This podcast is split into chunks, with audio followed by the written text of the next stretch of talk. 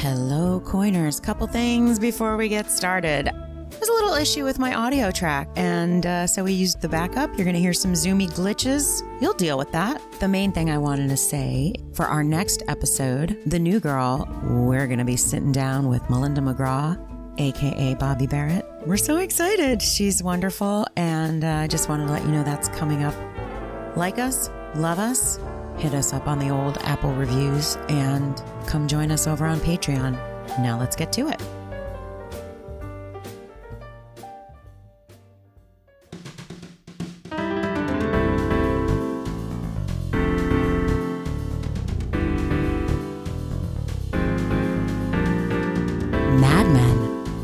Term coined in the late 1950s to describe the advertising executives of Madison Avenue. They coined it. You're home early. It's Good Friday. Welcome to They Coined It. We are coining it. We're here to coin it. We shall coin it. And when we're done, it will have been coined. I swear to God, How about that? if I have to. Three coins in a Sunday? No. I always think of planes, trains, and automobiles when I hear that title of a song. Come on. um, to my great shame. Come on. No, no, no. I, I know I was supposed to see it. you I- never I saw remember my- planes, trains, and automobiles? I know. And Let's I loved this John Candy. now. It was Charles Grodin, right? It was Charles What Grodin and John Candy. The- And who? Steve Am I Martin wrong? and Am I- John Candy. Will you please? This was What's John the Charles Hughes. Grodin one? Okay, so I never saw that. And then there was another God one. almighty. Was it De Niro and Grodin? Yeah, that's Midnight Run. okay, never saw either of them. Yeah, you and clearly, when you do. haven't seen them, you might mix them up. Three coins in a fountain. Never seen that either. Well, he in in oh, Jesus Christ, I can't believe I have to actually say this on a podcast that I'm a part Are you of. breaking up with me? I, if I did, it would be over this. Is this the end? This would no, but not yeah, not a jury would convict me in all the land. Uh huh. They're on a bus. You know, it's a blue collar crowd. And you've got John Candy, kind of the blue collar guy, and you got Steve Martin, who's playing against type, like this upper crust kind of upper middle class ad guy from Chicago. And they want to do a sing along. And uh, you know, they, the scene starts and they're like clapping at the end of a song. Everybody's kind of in a good mood. It's this bus of strangers. Uh, Steve Martin, who's like the you know the the the uptight one of the of the two. Oh, I've got one. I've got one. And he starts. Everyone's quiet, and he starts three coins in a fountain, like this old standard. the bus is crickets, and then John Candy starts. uh Flintstones, meet the Flint, and everybody, everybody starts singing the Flintstones. anyway, all right, Bert, I'll you'll look forward to not seeing that again for another forty years. I mean, Listen, we've all got our cross to bear. Speaking of a cross to bear, it's Easter. It's Easter on it's Mad Men. uh, Easter's coming. Easter's co- that's right. We're two weeks out of Easter.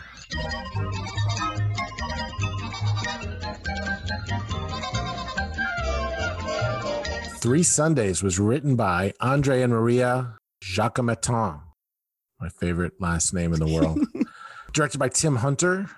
Original air date August 17th, 2008. It covers April 8th to 22nd, 1962. you know, first of all, it had this interesting structure, this three Right. Sundays structure. it's the first that we're seeing that like sort of I won't say obvious, but like almost look at me structure, right? Which none of the other episodes to this point I don't think have had.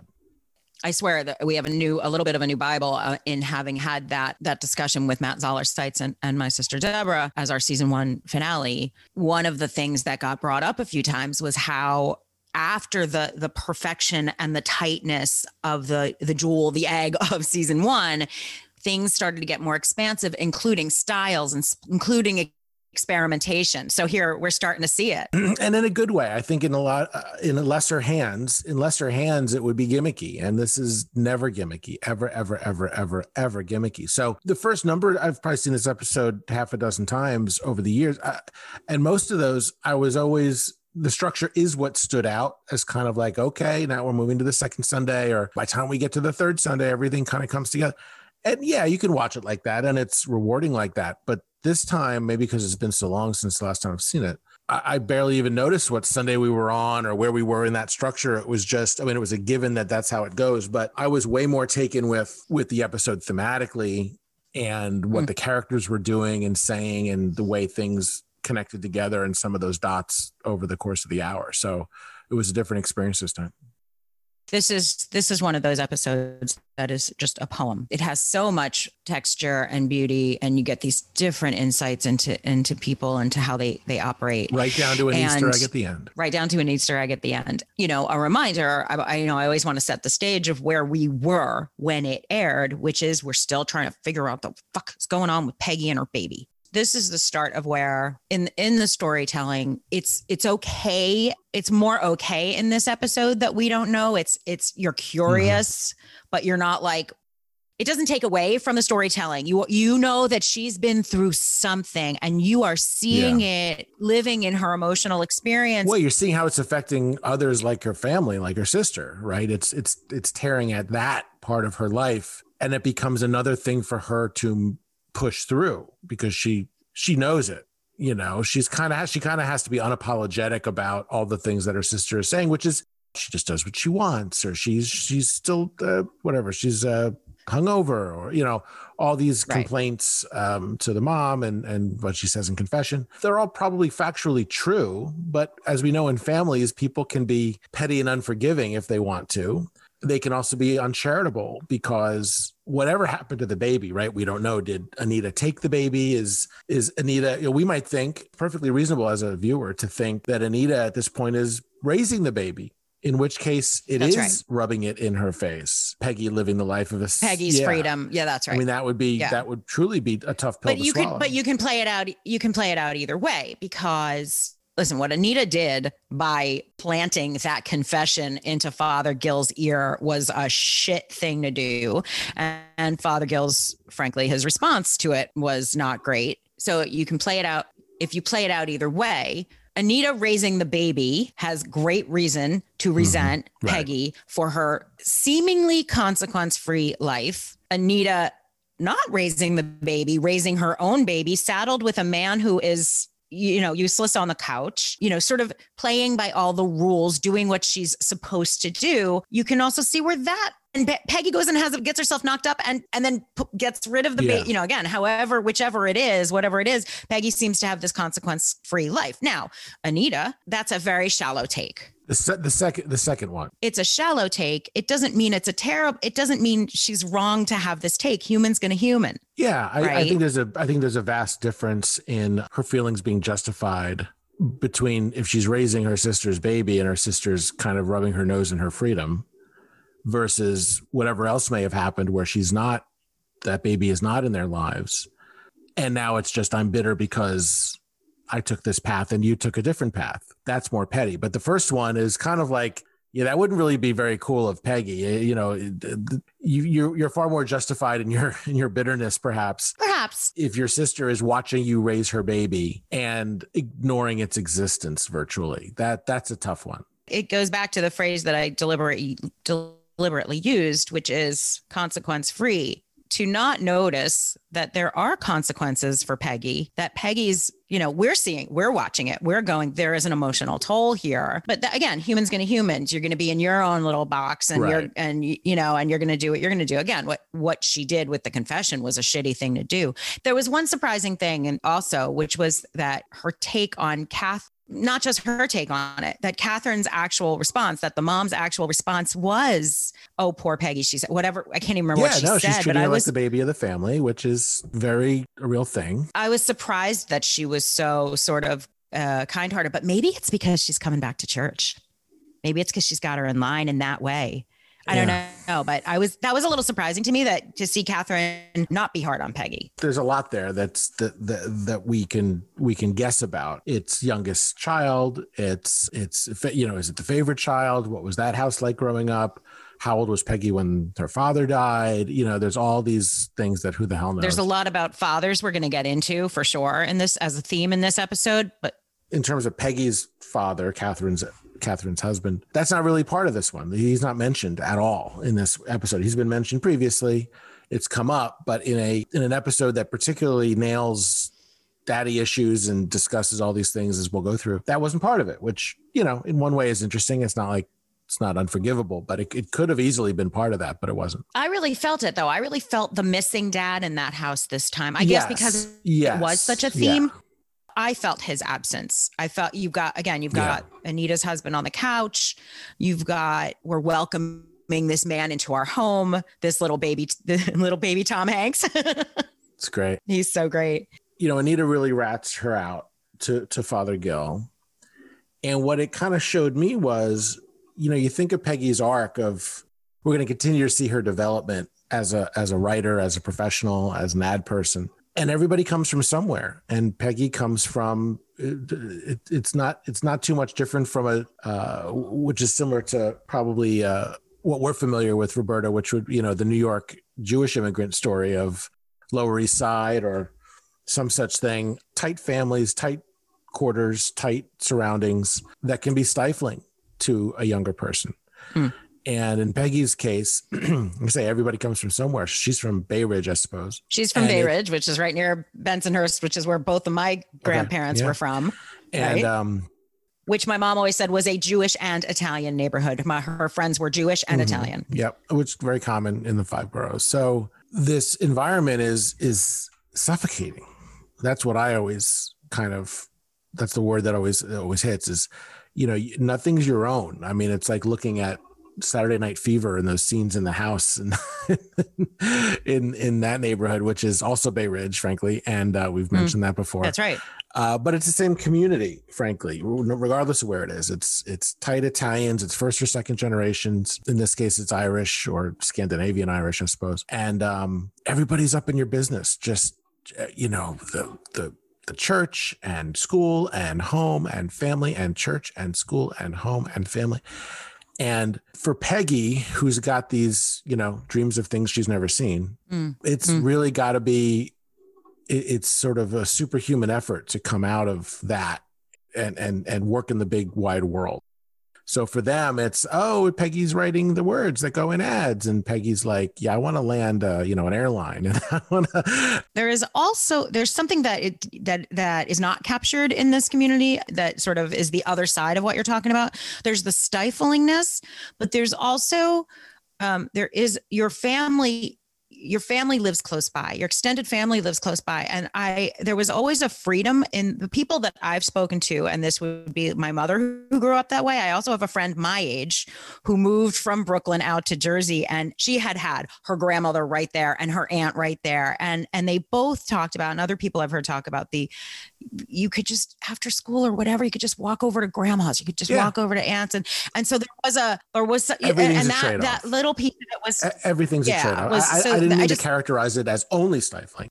I, I meant to characterize it in order for peggy to break out and be her own woman is, is not the same as as probably you know mo- most people's experiences be, because of this upbringing. And you know i saw a huge remember a couple years ago the, the film spotlight? Yeah. And um, having not grown up in in the church, the the description of how um, some of these victims uh, in the in the film talked with reporters. The common theme was among these victims of childhood sexual abuse were um, you know you don't understand or they all understood because the writers were all catholic but like you know you have mm. you have to you have to remember um, the father or the monsignor or the whoever in, in the church pays you some attention that is that is god paying attention to you. I mean the the importance of the um the clergymen spending right. time coming over spending energy on what was was part of the the tremendous evil of the grooming of of the story of spotlight of course. And so to me it was like it's the exact same it's the exact same dynamic. Certainly there wasn't that that's not part of this story in, in mad men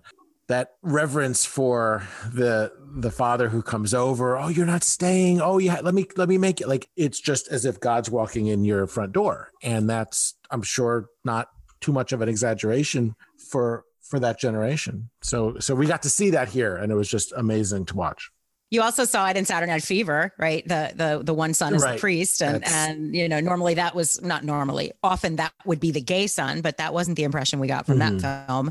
Um, I also just throw out a recommendation if you've never seen Ray Donovan. Ray Donovan really really gets into the. Uh, I mean, it's a complicated and incredible series that unfortunately uh, got cut one season short, but it's all about the impact of the serialized oh, wow. sexual okay. abuse of the, of the church. Liev Schreiber. Liev Schreiber keeps making that his thing. Yeah, he it's, was he uh, was in Spotlight as well. love he was in spotlight love him um i wanted to say one thing about that wonderful dinner dinner scene afternoon you know supper whatever sunday supper um so there is the there there's the moment where peggy uh goes and gets the the wine whatever what is she the after dinner drink i can't remember what she's getting Sherry. and I think I've mentioned I've even mentioned it before where she where she is she climbs up on the she climbs up on the on the kitchen counter. I am five foot two and have been five foot two since I was 11 years old. And we're the ones who climb up on counters. Like that is just, it's you learn how to do it early, you learn how to do it fast. And Matt knew that. Matthew Weiner put that in, absolutely knew that that was a, a part of who she is in her family. And I guess they ran out of time on the schedule that day, and that so and and, didn't get to do that either that or or they thought of it afterwards. I, I don't recall which exactly from the story, but that went they went back and filmed that separately. the scene of Peggy in the kitchen Shouting over and her her, calling shoulder, out, yeah. shouting, shouting over her shoulder about, oh, father, turn, you know, I guess it was nice for you to come over so I could find out that my family knew what I did for Yeah. a living. Uh, that was all filmed on a separate That's day. funny. Um, but it's just one I, I I I love Peggy, but I fell in love with Peggy when she climbed on that counter. It's just how that goes. this is the the breeding ground for for this talented writer making her way both as a woman and as a young professional at Sterling Cooper. Um, but to see this end of it in such depth and with the clarity of who raised her and who her sibling is. Um, and when Anita has that moment, you know, the whole episode is Anita watching Peggy get get the attention from Father Gill, right? Wouldn't Anita's the one who would have wanted Father Gill fawning over her, but Anita's a housewife in Brooklyn. She's just like every other parishioner. There's nothing, you know, if you're looking at it, if you're just meeting everyone, Peggy is going to stand out because she can help with the sermon and she can offer advice and she's maybe a little younger and closer to Father Gill's age, whatever the case may be, all of them, I suppose. She's the one that gets attention. You could just see it burning Anita up inside when he gives her the speech to give to Peggy and she's just just burning. So by time she goes to that confession, man, she's she's loaded for bear. She's she's Yeah. she Yeah. she does not think twice about the um about ratting out Peggy about about the pregnancy. Again, still not She was very deliberate still not telling very much to the audience about what happened with that baby. Says that uh, seduced a married man, which technically he was not married yet. well, we don't know what they know. Right, but she she has she has an incorrect statement. It doesn't tell us more of the backstory. It just gives us Anita's perspective on it and and all of that. And of course, it's not just a confession. She doesn't have to, you know, I don't know much about confession but like I'm angry is a confession. Yeah, and he it was interesting because in as far as I could, again, I neither of us are uh have been to confession as far as I know. Um but what he did in, with her seemed appropriate to me in the in the moment of like gear steering her away from okay, yeah, you're you're angry and what he did with Anita. you know what I mean? Like he, what he Yeah, did with yeah. Anita within the confessional seemed the appropriate. He, you know, seemed to be like, yeah, yeah, yeah. That's not so much a confession. Let's talk about the part that Right. is. But then what he did afterwards was so well, yeah, inappropriate. what Anita said hit the mark. I mean, that was it was aimed perfectly, uh, and it Yeah. and it hit the mark. And then you know when we get to that third Sunday and it's the Easter egg hunt and and the courtyard or whatever, you know, I, I I've had a lot of, I've actually spent within the context of watching this episode a few times a lot of time thinking about that move father gill's move right Mm. and all i just you know I, and i can't seem to land on it being a really nice thing to do i think there might have been a decent intention behind it in a sort of 1960s catholic church kind of way but it still just seems at best like super passive aggressive in, a, in an Super. inappropriate way super manipulative, manipulative. super. And again, going back to the spotlight, going back to who these Yeah. people are. an abuse of power know, in, in its own way right It, an abuse of power absolutely an abuse of power Ab- absolutely. That is sacred information within that Mm-hmm. space. And he took it and used it to for listen the first thing he says to her i just i'm just putting this one together right? And the first thing he says to her when they meet the first sunday is or what was it in the car on the way home when he was like god put us together. Mm. right? Like like he uh, that wasn't the phrase but he's you know what was it about the right? Oh, shit was it about the writing and this is this was kind of he kind of gives it a this is meant to be spin and that god god god had us meet for a Mhm. reason you know so he so part of it i think if he believes that if he believes that god put them together for a reason and then anita tells him what she tells him he's oh this is what i'm here for i'm actually here to make an impact Okay. for her in this department. So part of it now it's still manipulative. It's still absolutely a, a breach of protocol for fucking I mean, sure. this is a relationship. um, but it goes to the arrogance too of do- you know it's not just the it's in outsiders the that see them as God. It's- he it's steeped in the arrogance of God told me to do this because that's what Th- this relationship has, and I, and I would say not in an inappropriate way, but it's it's crossed over the line between friendship and I'm your you're my parishioner and I'm your father. Oh, from the and from I the suppose beginning. Yeah, that's that's a good thing, he made meets her out in the hall, not in not from right? They not- didn't meet right at the service per se. They didn't meet. Yeah. At, yeah. which is, is is telling you're right but there has been this sort of like we're friends but we're also you're my congregant and i'm your father you know father uh uh Not clergy father, I know. and and but it's been sort of going back and forth this whole time so if you were someone's friend and anita as a friend tells you hey friend you know i'm just sick over this thing with my sister. Oh what what peggy what's up? And then anita says the exact same thing she told father gill that friend might say huh boy that's some big news. I didn't know that. And again you know whatever the context was. But that friend might go you know what? I can't i can't just go up to peggy and say hey here's what i know. Even if my intentions are good let me give it some time. Like you would not interject in that in that in that event at least not right away you certainly wouldn't think it was your place to just throw a comment out there I, I actually disagree. I actually think that as a friend, you now are the person's friend and you now have this information about them and you can't betray the other friend's trust. So you, you, okay, I did this once. Ready? Everybody knew a friend of ours was having an affair with somebody. I was the literal last person to believe it because I was really tight with her and she was keeping it a secret from all of us. But everybody fucking knew this was during we were doing a play. And you know how, like, when you do a play, like it's this big cluster of whatever. And she was fucking whoever and like that. And and then I found out and I was and I was really tight with her. I was also a bit of a mentor. I was older than all of them. This was a bunch of 20 year olds and I was not. And I I did almost exactly that. I I mean I'm just I'm just remembering this now. I'm just putting this together. I did exactly that. I was like, "My god, I have this information. She's over there suffering. I can't say like everybody's talking about it and I pretended to be all psychic about it. yeah So it was manipulative and it it it was manipulative. and I- and, and I, I don't don't- know what I would I do today with the same kind of information. And I try not to gossip in those Right, ways, but- right? but But I I but like really, that's what I did, and it ended up making a dim- difference for her. And I don't know what to say about that as a human. right and i don't know the details of of your friend's situation but you mentioned she was suffering Yes, peggy is suffering. I don't think if you're Father Gill, you tell that right away.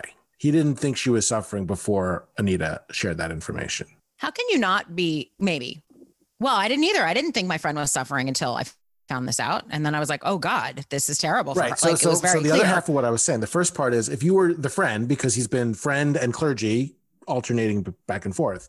If you're the friend, you might say, well, let me give it some time, or let me figure out the right way to say something. Or if I feel like, but you wouldn't swing in on a chandelier and feel like it's your job. I mean, you might, because you're that's what you just said you did. But I but I don't think, but I don't I'm not saying it was good. I don't. I'm not saying I it doesn't happen. I'm in not saying it didn't happen with you.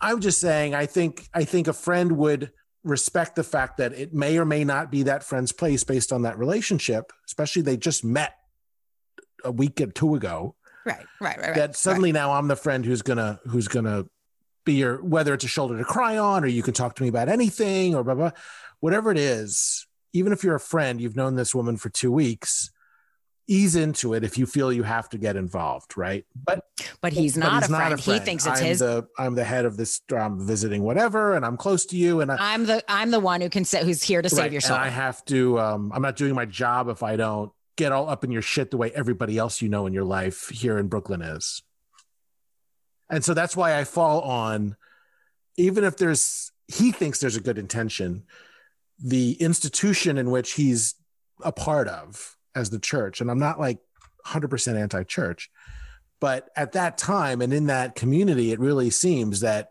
if you were part of that church you felt it was your job to intervene which is fucked up. That's the part that's fucked up. That's fucked up. There's also he is also this sort of new breed right uh, Absolutely. Um, of, of, what ends up being these sort of hippie activists. Well, hippie or no hippie, he's doing the same thing his his boss would have done. Right. No, that's right. I mean, we see that he's a new breed by the by the by the by his saying grace. But you're right. There's that's the old school in him. Yeah, it's the institution the that, that's to, not changing. The people entering it might be different. He's a, he's certainly reflective of that. But that is, I don't know. To me, it's it's it's all part of the same presumptiveness of I'm here, I'm with the church and I'm here to help. Then, then, you know, this does also set up what turns into a, like a season long will they or won't they?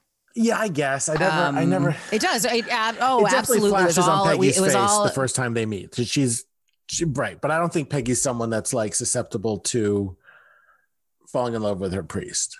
Uh, you know, I'm just I I just rem- He's no I, Pete we Campbell, had our finger. I know that.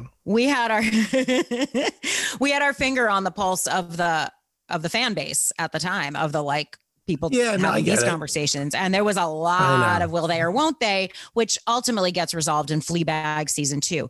Okay. The overarching theme that I see through this episode, and there's a, you know, it's it's never I've said this before. It's never like a one theme. It's it's not like, you know, at the beginning Grey's Anatomy, you get the voiceover, that's your theme. Here you go. Here's your theme. Go. So we do our best to extract what seems to be a theme or themes. And I definitely saw a lot of daddy issues. And and we've already talked about some of them, the the missing the missing father in Peggy's life, the new young father, literal quote father, Anita's husband. You know, what's the role of a dad and, and, and all that. So that brings us to Don and Betty Draper.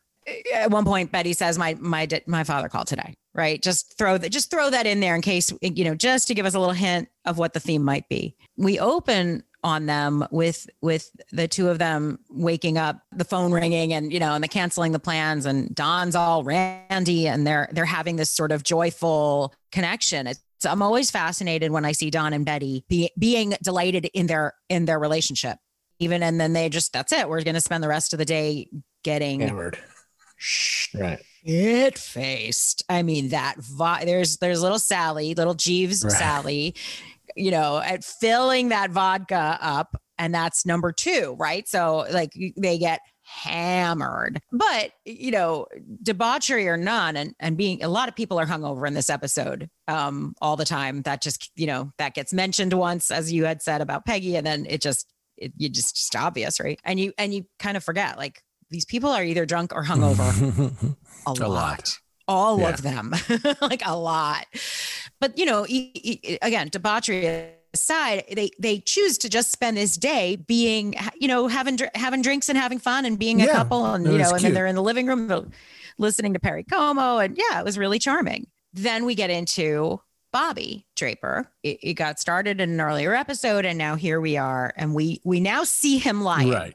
We do see that Betty is correct that he's not only getting into trouble constantly, but he's lying to her face about it. And you could see, you know, living in a living in a time when there are a lot of lies coming out of larger platforms in our world, the, the frustration of that of that you, you know how do you work with that Bobby, don't do that. I didn't do it. Is a you could see the frustration building. But where Betty puts this frustration is is Don is not doing his job as a father. He's not there enough. He doesn't participate enough.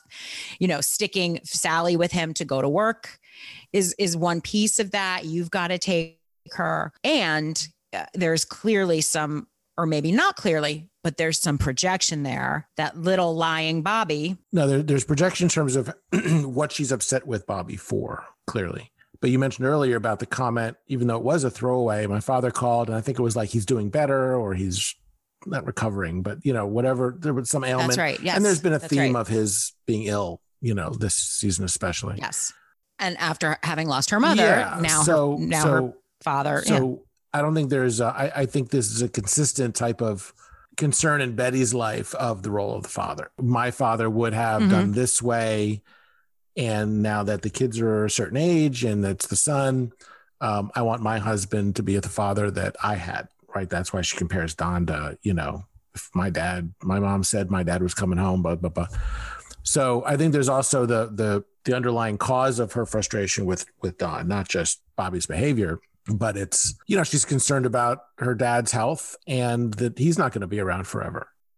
And when he's gone, you've got Don who doesn't live up in her mind to to to her father's parenting. Whole nother story there, but I just think within this episode, there's that there's this little tempest of of what's going on. I can't remember the line now. Didn't didn't you know? Your, I'm sure your father hitting you made you a better person. you, you, you right? wouldn't That be the was man you are made today the if your man. dad didn't hit you. Thank you. And I, I, I found that fascinating first as a principle, which feels foreign to me, even though I know it is a commonly hear, held principle. But also, ears. I mean, that's the difference. there are still people who believe that of themselves. People, my peers. Matthew. McConaughey just came out with a memoir. I haven't read it yet, but uh, he's done enough interviews now where I've heard him talking about it, and it's very explicit about the fact that there was violence in his house, and his Mhm. take on it isn't what you would think. He what he he's he does not look at himself as a victim of domestic violence. He looks at himself as that was my parents. That's how it went. The things you know, there was always love. It was never. It was it was never just this darkness. There was there was a balance. But and I think again with modern ears, we look at that and go that even if he's okay, seemingly, or he's saying he's okay, there's something that doesn't quite sound right about that because we don't. Remind me not to date Matthew McConaughey. Be- I'm gonna write. I'm gonna write that right. down. yeah, we all need reminders. Put it in my the calendar. uh, but you know, and his story is his story. So this isn't about saying whether Ma- Matthew McConaughey should feel this or should feel that, but it is about saying, to your point, even today there are people who don't, who who take that idea of uh, spare the rod, spoil the child, so to speak. It, it's not a clear cut thing. I mean, I think we're we certainly moving in a more enlightened direction. And Matthew, even in these interviews, says, "This isn't how I raise my kids. I'm not. It's not like I'm carrying that forward." but my attitude toward my upbringing is kind of stuck to where it was when I was a kid. Not Hmm. it hasn't really evolved too much. So yeah, so so I think that's reflected a little bit in in Betty's tone. I don't want to get I don't want to get too into the the the parsing of this, but there is an argument to be made that there is a distinction between a spanking Mhm, right, and a beating. and other kind of beating, right? And what what was interesting was Betty just assuming that everybody is disciplined the same. And that was her assumption in what she said to Don. Of course, you, of course, you're appreciative of whatever was done to you. And then he came back with, "No, honey, that's actually not how it, it went." And I think that was, I mean, who knows what that did in her mind to, in you know, ranging from maybe some embarrassment and and some, you know, hopefully some sympathy and well, look, it's just you know being moved by it and all but also one more like don't know this guy right? So there's a the little a little right. of that right? That's but the- but- exactly. But, but what's so great about how this show explores these issues is that the reality is, as a larger society, but also within our bedrooms and so forth, we moved forward on certain issues that were very much in the dark, whether it's child rearing and corporal punishment, to how we talk about illness and when a family member gets ill, you're seeing Betty deal with it a certain way. You see Don's philosophy, which is caveman. So you you you just see how like these things evolve, right? The way we talk about things, the way we talk about our upbringing, the way we talk about what went wrong. I mean, a modern Don and Betty. I don't know what that would be, but um, a, i don't a either. modern- a Like, modern- the a mind modern boggles i guy don't who's think you a know thing. say in his 30s But when he meets Betty and they're in their 20s, the fact that his father beat him would have come up earlier on. It's it's it's not something we don't yeah, talk about. For, yeah. It is not something we don't talk about. right. That's it's right. per, it's perfect. mean, no, well, no, no. But but the reason it wasn't no. talked about, and there's shame, and there's certain kinds of things that don't change. I mean, these are human. This is the human condition. But my the shame overtook the impulse to share, or or even a feeling that I I- need to get this out in order to be healed, and my relationships and the rest of my life need to. This needs to be open to that. That wasn't there yet. So we'd still feel the shame, perhaps getting through it, but we'd feel okay sharing it with the right people in our lives at a certain point. You would think. I'm speaking broadly. I mean, I'm obviously. Right. So I want to say two things.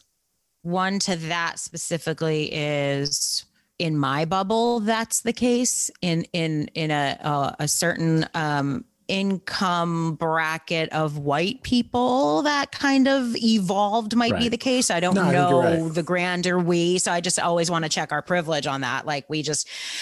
I forget I forget who other people are, but you know, I know there's plenty of people still not sharing that stuff Right. right Uh, or, or protecting it still protecting it like no i like defending it like i was raised that way and it's fine. And again these aren't you know.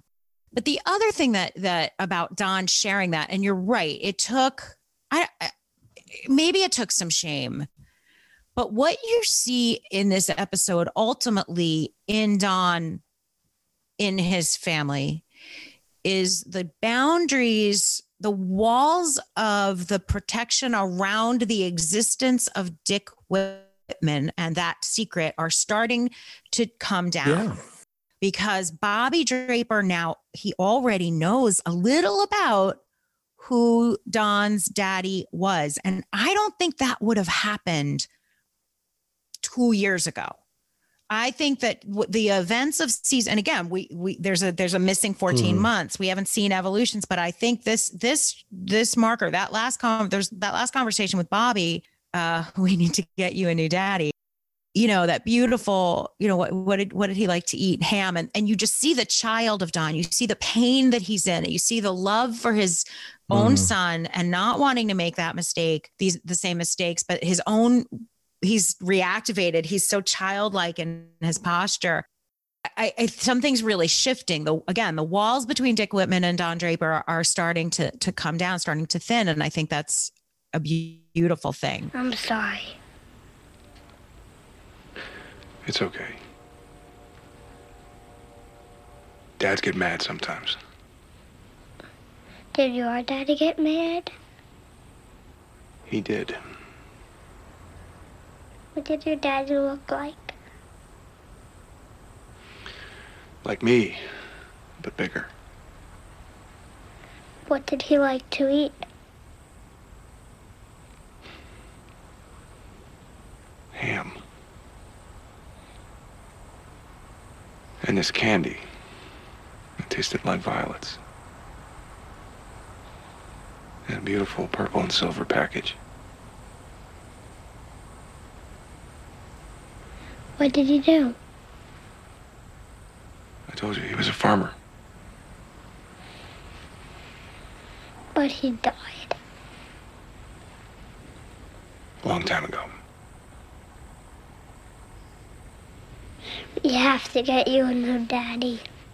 you know, part of that is the events of Adam coming back and those walls coming falling down, uh, somewhat out of Don's control. Then the fact that Don's a married father of two means life's gonna intrude naturally. His son's gonna grow. Sons, and I, I assume it's like this with daughters too. I have one of each, but my son is And and a dog, Mo. That's- that's Hi, right. Mo.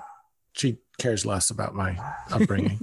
as a father of a son and as the son of a father, Hmm. the um the fascination with how your dad grew up is a very Hmm. real thing. The questions, the curiosity, that like endless needing to put this picture together of your dad. Just I won't even get into the the variety and the range of Hmm. the conversations and the questions and the the digging deeper and probing for details of all kinds of things. you know, that scene, if it was written by the Jacquemettons in this case, I mean, that is a very perceptive and informed uh, set of observations. To, to, to that conversation is not random. It's not out of the blue. It's no, and it's exactly the right age too. It doesn't Um, stop. Kids that no, it, age, it goes right but- through adulthood. I'm but kid, yes, I, to your to what you're describing, the father, the specific father son Yeah. thing. But kids that age get very curious. Who was grandpa? Who was grandma? Who? Wait, daddy, daddy, and Aunt Right. Roberta are brother and sister. Yeah, there's a and lot of they, that. They play that. They do that mapping constantly. They want to hear it again and again and again. So in both ways, I think it's exactly And the right. fa- but I'm saying the fascination with your father is Yeah. yeah, yeah, yeah. primal. No, that's specific. That's something specific you're talking but about. I'm saying it's it's I think it's universal. You know, when when you're when you if you're if you're growing up with your father, those questions are just universal. Yeah. I or I should say asking them to your father is universal. If your father's not there, I think the questions are still there. You just don't have someone to answer them. So with this, and and it's interesting when they're talking and he says, "What did what did your father do?" He says, "I told you Mm. he's a farmer." So they've had this conversation before. Right. That's what I'm saying. This that's where on- I this- was like, oh, this, recurs. that's where I was like, the walls have been coming No, down on was- Don, but yeah, you're they probably they, yeah. they had the conversation about Don's dad, you know, three four months ago, and now it's now it's a different conversation, but it includes Don's dad. So it's I told you he was a farmer, you know, what did he like, and you know, all, just the whole thing. So the daddy issues and the theme of that. I mean this this is like the the central the central psychological gold nugget Agreed. of, of that theme. So, you know, beautifully done. No no shows explore this besides besides Mad Men. not at, well, not at, not with this kind of subtlety. Let's take a break.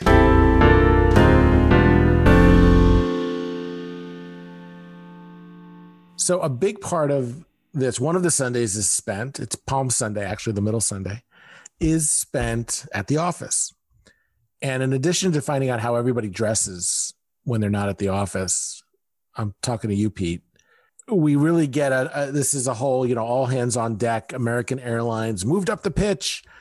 It, another Mad Men, you know, pull the rug out.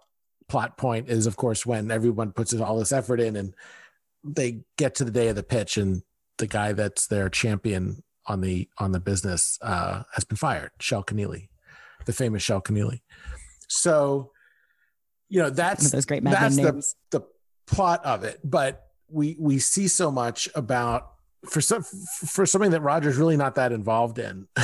we we learn a lot about Roger through that pitch. I mean, there's a lot about that pitch we want to talk about, but I'm actually going to start with Roger because you know we see Roger out where he bumps into Kenny and Pete, and there's a uh, a call girl with the client that they've arranged, and and Roger immediately spots the fact that um, something's something's a little off, although he seems to fall for Well, he it. do, I don't know if he does. He he seemed he he seemed to fall for it, and it was hard to tell. Uh, I mean, No, unless fell he was it, but he fishing, unless was he never fell for it. But he, yeah, he definitely liked her. Oh, she's she's his type. he definitely liked her from the get go. No, no, she's Yeah. his type. Well, no, no question about that.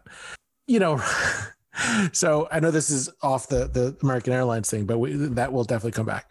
But the the bit with Roger and this Vicky, there's so many instances where we see, as we've talked about and highlighted, the hooker thing, the prostitution thing. It's a metaphor for the industry. It's a metaphor for Pete. You know, all these different things. But it's it's you know now we're at the point we're over that hump. We are we are full on running into got hookers, with our clients, whether Roger picks up on it or not. And it's all very, you know, and then and then he comes back the next day and is asking, is asking, so is she going to be with him? so yeah, that's evidence that he did did did indeed fall for it. But you know, when we do our little game of dominoes, Mhm. Ah, Okay, I know. Um, right, right? right. The go, going back to Sunday one was right.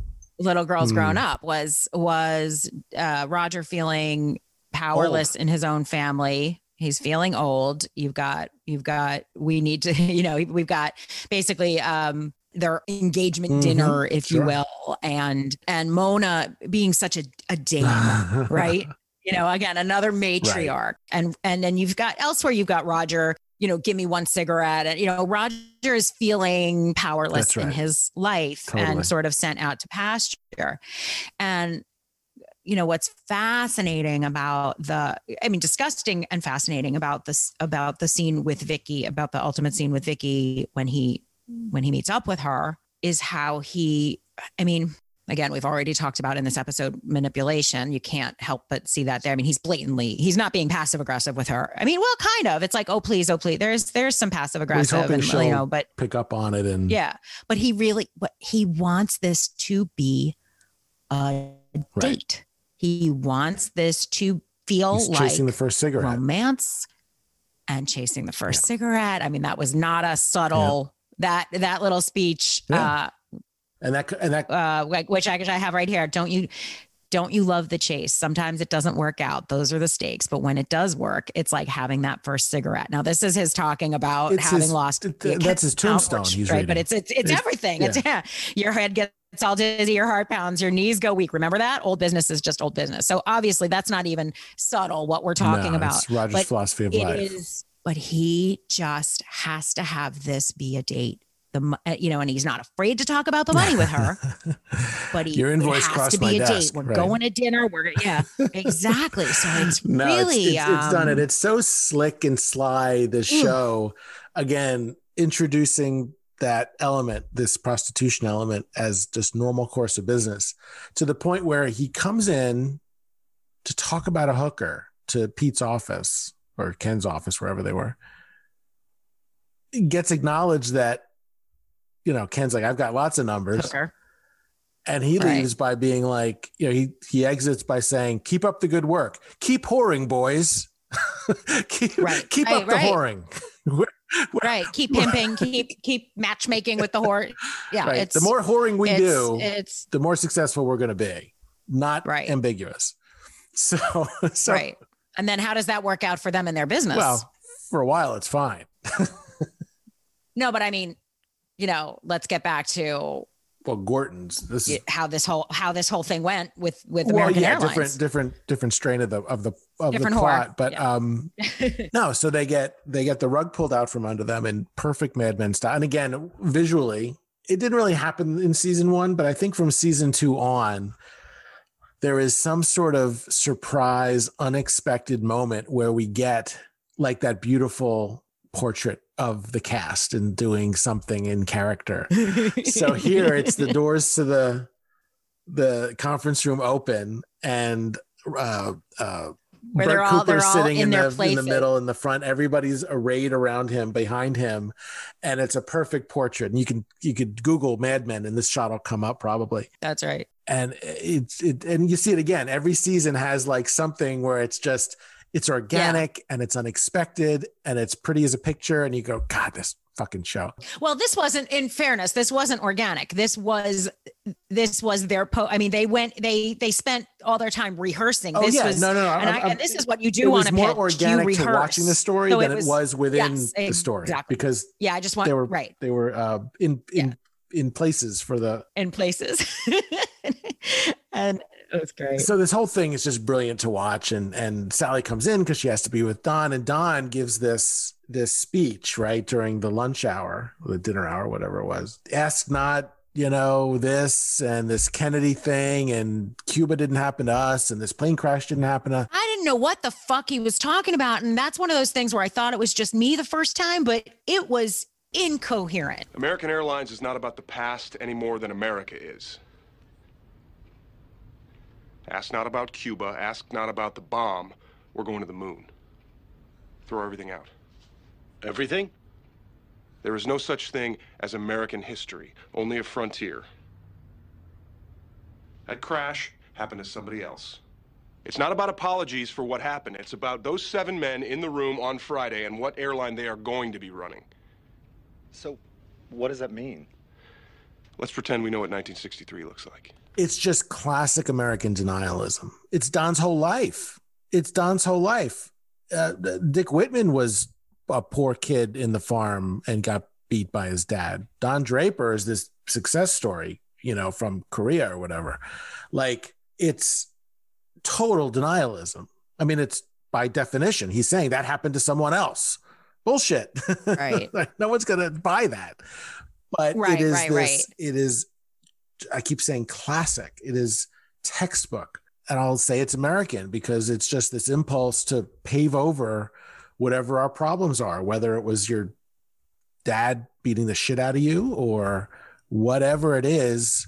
That didn't happen to me. We're we're Right. That didn't, that was a different, the, we're the airline. yeah. we got to show them what 1963 looks Yeah. like.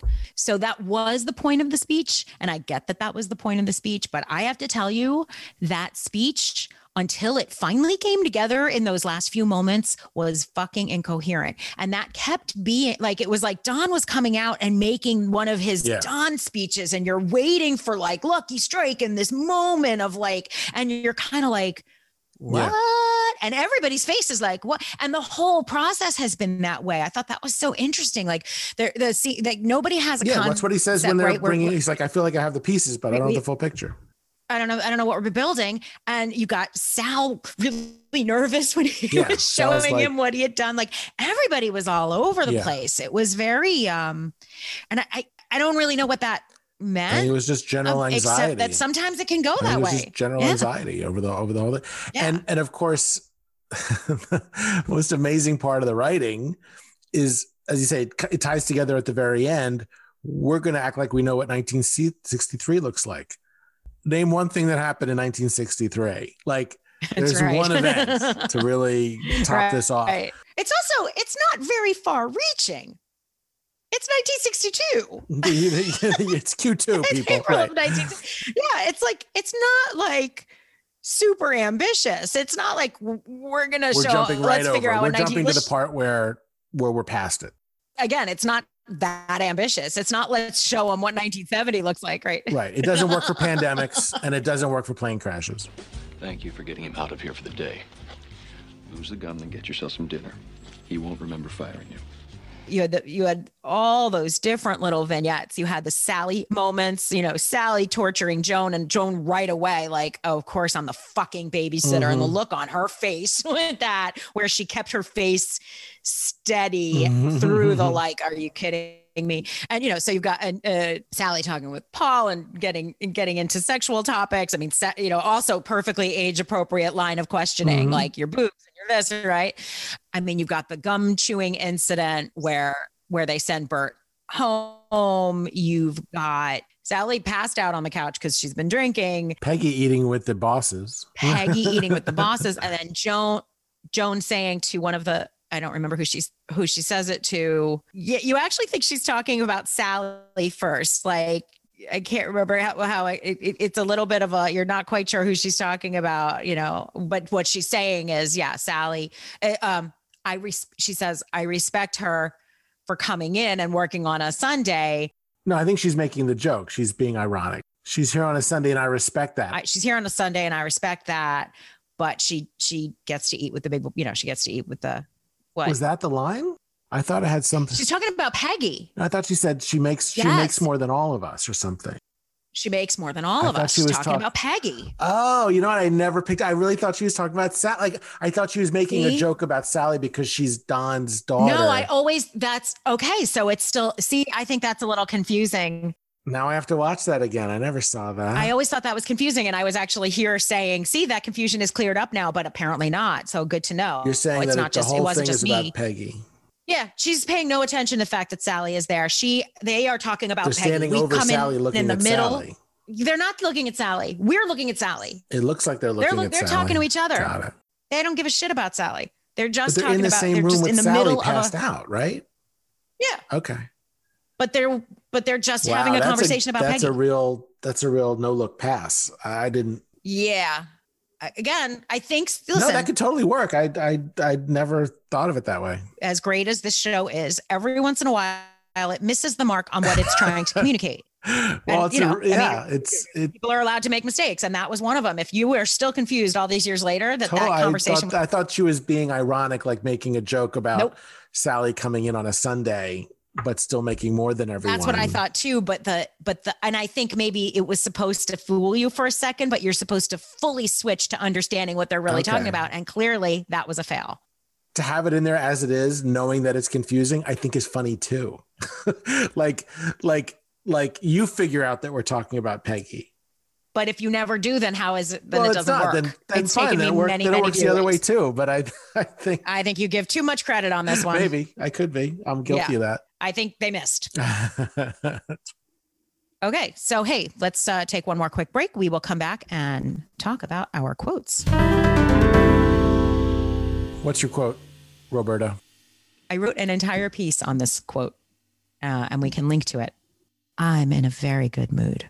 But I, first of all, that actress is just fucking wonderful, and I sorry do not have her name handy. That every bit of that performance is exquisite. But I that line does so much to control the mood, to set the stage. She clearly like learned it once. She figured it out. She either, you know, either either somebody mm-hmm. mentored her with it or she, you know, came up with it on her own, but it's like the perfect thing to say.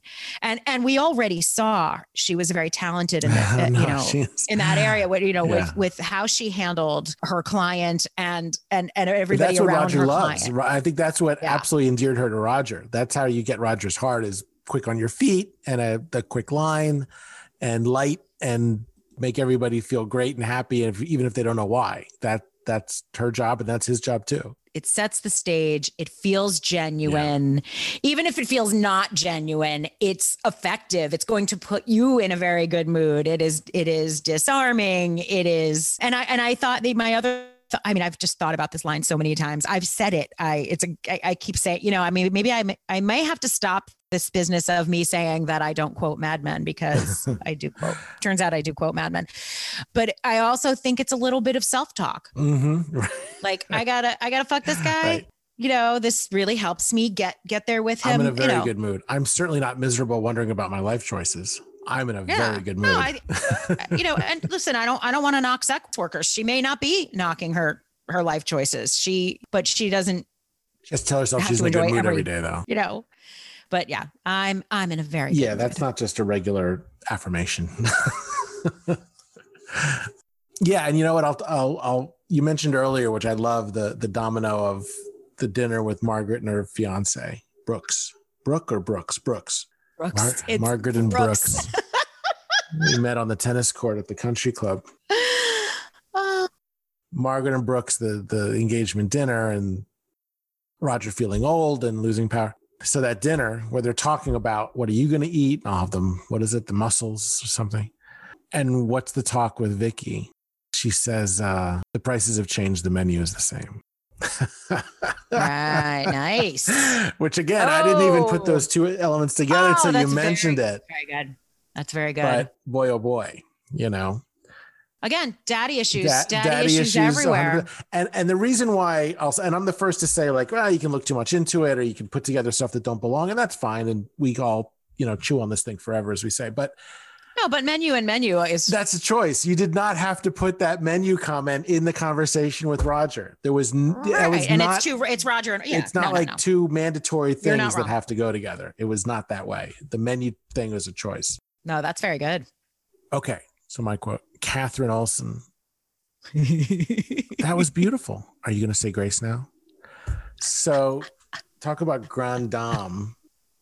I'm telling you, after after our uh after we recorded last week's episode, and then I sat down and watched this, I absolutely thought of you when when she said it. But here's the thing: there's so much about it, right?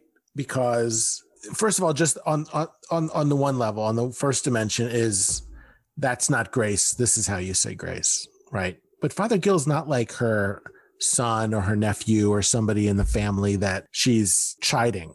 This is the guest of honor. Yet Again, we've we've talked about how much Right, she is this on is this God pedestal, and she door. has no undeterred about by the presence down. of clergy in the home. He's the visiting father. He's younger. He's this hippie, whatever, whatever, plays the guitar. So he's this young, young pup. And Katherine Olson from Bay Ridge, who's been there for whatever it is, 60 of her 62 years, I'm sure. right. She, she, she- although she does seem a little old for Peggy being so young. Oh, I guess Anita's older. Anita's probably 30, right? Everybody looks older too. I know. I mean, so she, might be like in her mid 50s. So okay, so if so if Cat if uh what we- Peggy's around 22, I, I'm 22 or 23, no more right? than 22. But yes, I mean Anita has three kids Mhm. in her presence. Is it three? I think so. Are there Yeah. three?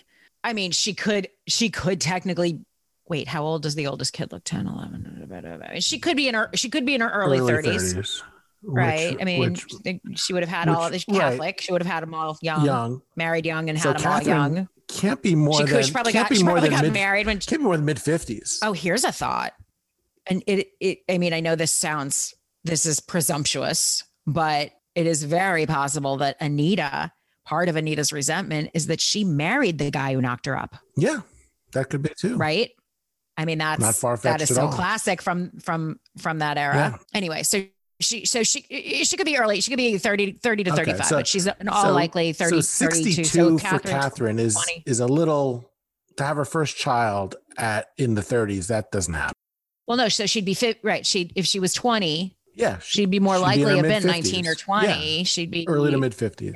early to mid 50s, but think- that's what that looks like. Yeah, was that's she looks a little old for me for early 50s, eh, even for then. Eh, maybe not. yeah But anyway, it's fun to talk about. But Yeah. she is the she is rule she does rule the roost. And Pipsqueak Father Gill is not going to get away with that hippie bullshit in her dining room.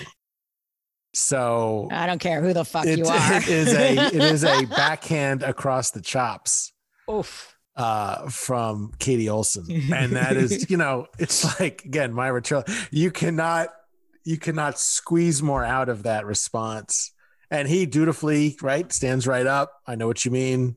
It'll never happen again, ma'am. Uh, you know, you it's just there's so much behind that whole exchange that uh man oh man that is that is some great stuff to watch i don't i, I don't know if the Jacquemettons if that's I'd love to know where that came from. That came from someplace. that Yeah. was a that was a real a real life moment, right? I mean, it gotta be. Yeah. Gotta be. That's Yeah, just yeah, great. yeah, yeah, yeah. That was So great. I That was I, just that was I, perfect. I I smile broadly and, and laugh out loud every single time I see that. So great stuff.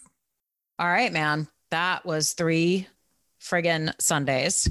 And next time is the new girl, which is another Hoofa. po it's it's not even a poem, it's a it's a play. It's it's very much a play. A really incredible episode. A lot starts to get revealed. Mm-hmm. Melinda McGraw will be joining us. So thanks so much for listening. We will see you next time. Betcha. Bye bye. If you're enjoying our show, please give us a glowing review on Apple Podcasts and share the show on social media. And if you're able to support us, you can subscribe at patreon.com slash they coined it. We've got some extra content there for you. We love hearing from our listeners. You can send your thoughts or questions to questions at tcimadmenpod.com or check in with us on Twitter and Instagram at tcimadmenpod. We're just at the beginning. We can't wait to discuss more Mad Men with you and continue bringing in special guests. Thank you so much, and we'll see you on the next episode.